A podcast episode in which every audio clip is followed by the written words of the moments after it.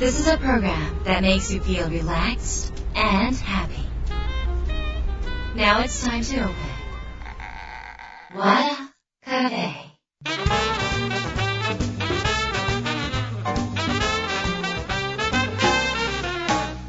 和田カフェのオーナー和田博美ですやる気満々の人もちょっと明日が憂鬱な人も明日笑っていけるよう今夜もワクワクお届けします改めましてこんばんは和田博美です。この和田カフェはウィークデーの締めくくりに明日からが楽しくなるちょっと学べるお話をお届けします。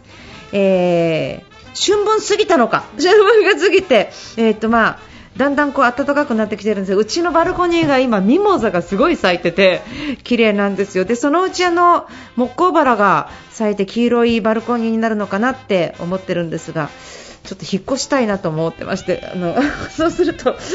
植木どうしようって今ちょっとすごい悩んでますえー、ということであの最近は、まあ、あの人混みに行かないでお部屋にいらっしゃる方も多いかもしれませんが私の事務所、表参道神宮前にあるんですけど人ものすごいいるんですよ。で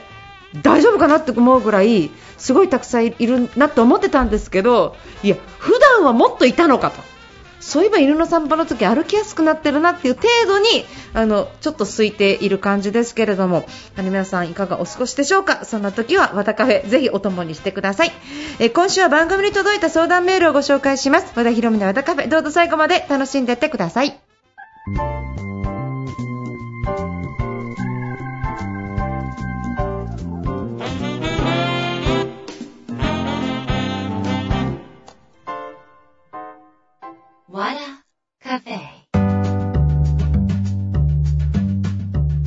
和田博美の和田カフェ。今週は番組に届いた相談メールをご紹介します。ラジオネームスマイリングさんです。えちょっとこのスマイリングさんの相談メールがですねえちょっと若干長かったのでちょっと短くさせていただいています。和田さんいつも有益なメルマガ YouTube チャンネルありがとうございます。えー、ワクワク電線ツアーから半年過ぎますが心がボキボキ折れる日々があって、えー、どうしていいのか分からずご相談させていただきます。職場の同僚との仕事で気持ちよく連携が取りづらいのです。えー、どういう内容かと言いますと、えー、仕事内容は3人でやってます。私がリーダーです。そして1人は派遣から正社員になった人。1つは年上、えー、2つ年上の女性で3人組でやっているということなんですが、えーとまあ、彼女は今窓口業務を、え、されているみたいなんですけどどうやらその2人とちょっと今うまくいってないわけですよね。例えば窓口が混雑していても他人事と捉え連携してやろうとしてくれない。頼むと嫌な態度を取りこちらが頼みにくい状況っていうもの。そしてその派遣できた A さん。そしてあの年上の女性の B さんがですねあのお二人がちょっと仲良くなって私からの、えー、投げかけは鬱陶しい態度を取り、えー、応じてくれない。そしてその二人がつるんで、えー、と考え方の違う私に、えー、嫌悪感丸出しの態度をしてくると。要はご相談者さんのスマイリングさんは仕事一生懸命やってるんだけどなかなか言っても言うこと聞いてくれなかったり協力的ではなかったりする状況。この状況が3ヶ月以上続いており私は和田さんから学んでる要点思考やセールスの取り組み方モチベーションでやらなきゃいけないけど、ええー、はけ口がなくしんどい。そんな中でもコツコツセールスをしてきたらノルマ達成して賞も取りましたっていうことですね、まあ、そういう、まあ、状況の中でスマイリングさんが一体どういうふうに、えー、したらいいのか、えー、リーダーの責任もあるから、まあ、指揮を取らなくてはいけない、え、それからえー、自分でも結果を出さなきゃいけない。でもそういう、まあ、チームワークがうまく取れないまあ、ストレスの非常に高い状況でどうしたらいいのか。人の好き嫌いを持ち込まずビジネスとして素直に受けてもらい、えーと、相手をどうやったら動かしたらいいのか。自分を考えた方がいいのか。教えてください。ということでスマイリングさんすごい悩まれていると思います。お疲れ様でございます、えー、あのねぎらいの言葉ですねまずね。うわ大変だなこの環境は。なんて大変なんだろう。うわ大変ね大変ねっていうそのまずねぎらわせてください。それは毎日毎日職場に行くのもすごく辛いでしょうしそれから、えー、っとそこでの、え何か伝えても無視をされたりとか、え嫌な顔をされたりしても辛いでしょうし要はあの楽しくないですよね、仕事の現場がね。だからそれはとても大変なことだと思うんですよ。でじゃああのじゃあどうしたらいいのかっていうことねすごい気持ちは分かったで気持ちは分かった上でこの状況をどうしていけばスマイリーさんがもっと幸せになれるのかっていうことをちょっとお話ししていきますねで、えっと、まずその、えっと、何が嫌で相手がそうなってるのかっていうことを考えなきゃいけないっていうのはあるんですよ。例えば、えっとまあ、相談者さんの方が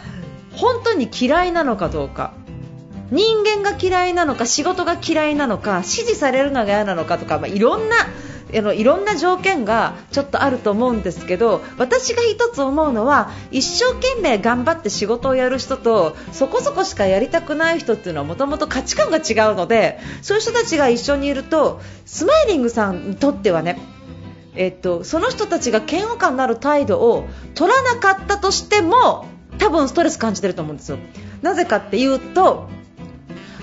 私だったらこれぐらいは一生懸命やるのに私だったらこういう仕事でこういう応対をするのに私だったら窓口が混雑してたらこんな風な笑顔で接客するのになぜこの人たちはできないんだろう？っていう不満があると思うの。でこれはですね仕事を一生懸命する人真面目に一生懸命する人が絶えず一生懸命しない人に感じてる職場の不満なんですよ。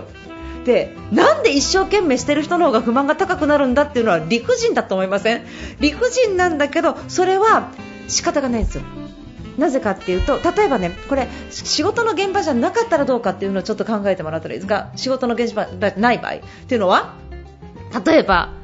なんで私がいつも綺麗にしてるのにお父さんは散らけるのよ。なんで食べたら食器洗わないの？洗うの普通でしょ？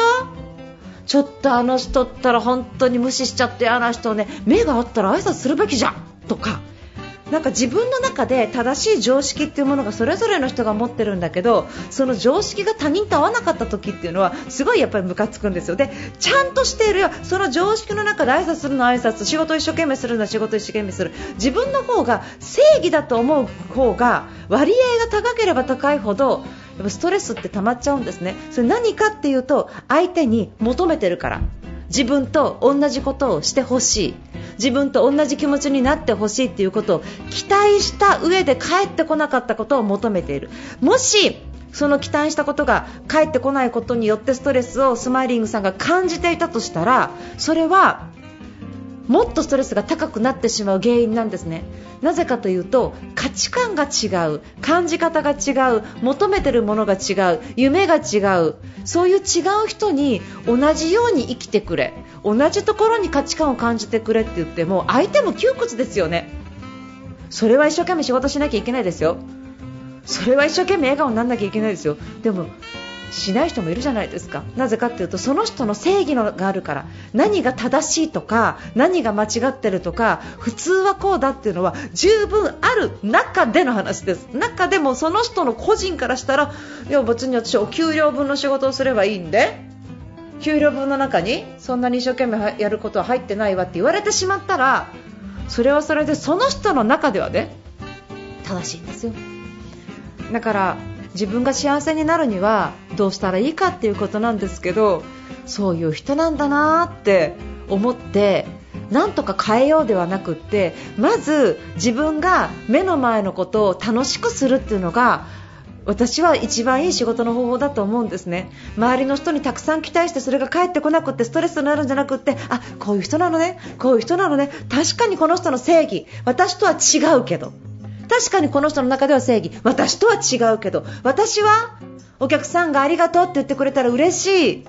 ああ何さんに会えてすごいいい商品勧められてもらってありがとうねって言われたら嬉しい。私は何のためにやってるのか。私は自分の幸せのためにやってるんだと。それをまず貫いたらどうですか。そして自分が貫いていることを他人にやってほしいっていうことじゃなくって私がまず幸せだからいいんだと。できれば転戦してほしいな。できればこの相手に移ってほしいなと思いつつもまあ最低限のことを今のうちはしてもらってれば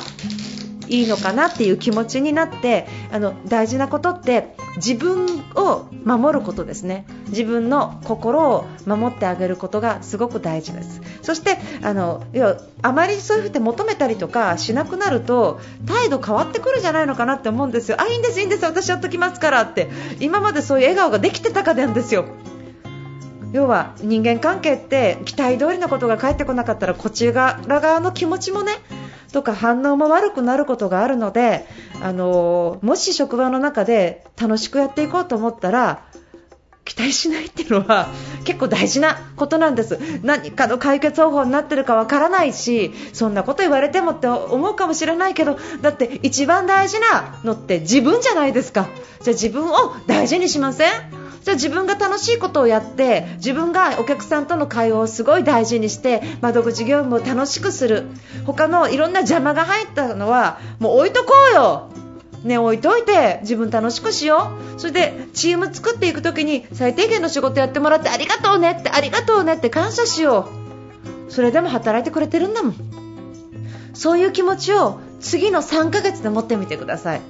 もしかしたら自分の向き合い方とか期待しなくなった分ストレスが軽減された時に世界は変わるかもしれない。だからあのなんでこんなことしてくれないのっていう不満ではなくってあのこれで十分ありがとう。これで十分ありがとうっていう気持ちを持って人を接する温かい心で接することができたらなんかちょっといいこと言い過ぎでなんか綺麗事っぽいかもしれないけど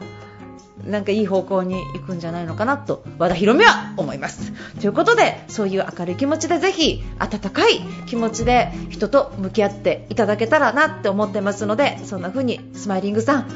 切り抜けてください。質問どうもありがとうございました。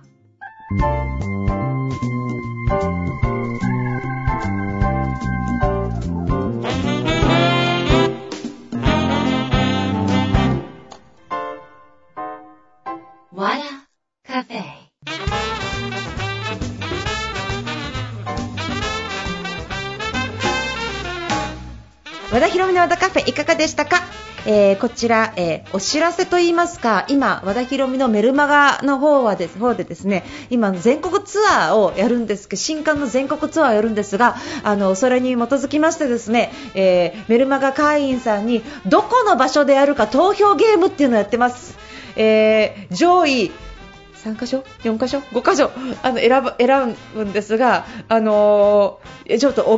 いろんななんか伊勢とか選んどいたくせに来なかった人とかいろいろいるので なんかあのえー、なかなか集まらないじゃんっていうのも過去にあったんですけどもうそんなことはこっち細かいことは和田博美言いません。なんかぜひ、えー、和田ビジョン登録していただいてあの参加、えー、とどこに和田博美予防ぜみたいなのをやってください。あの人の心を動かす話し方のあのテクニックをですね惜しがもなく全部語りますんでぜひ、えー、投票よろしくお願い願いします。直接セミナーをさせていただきます。地方でね行きますよ。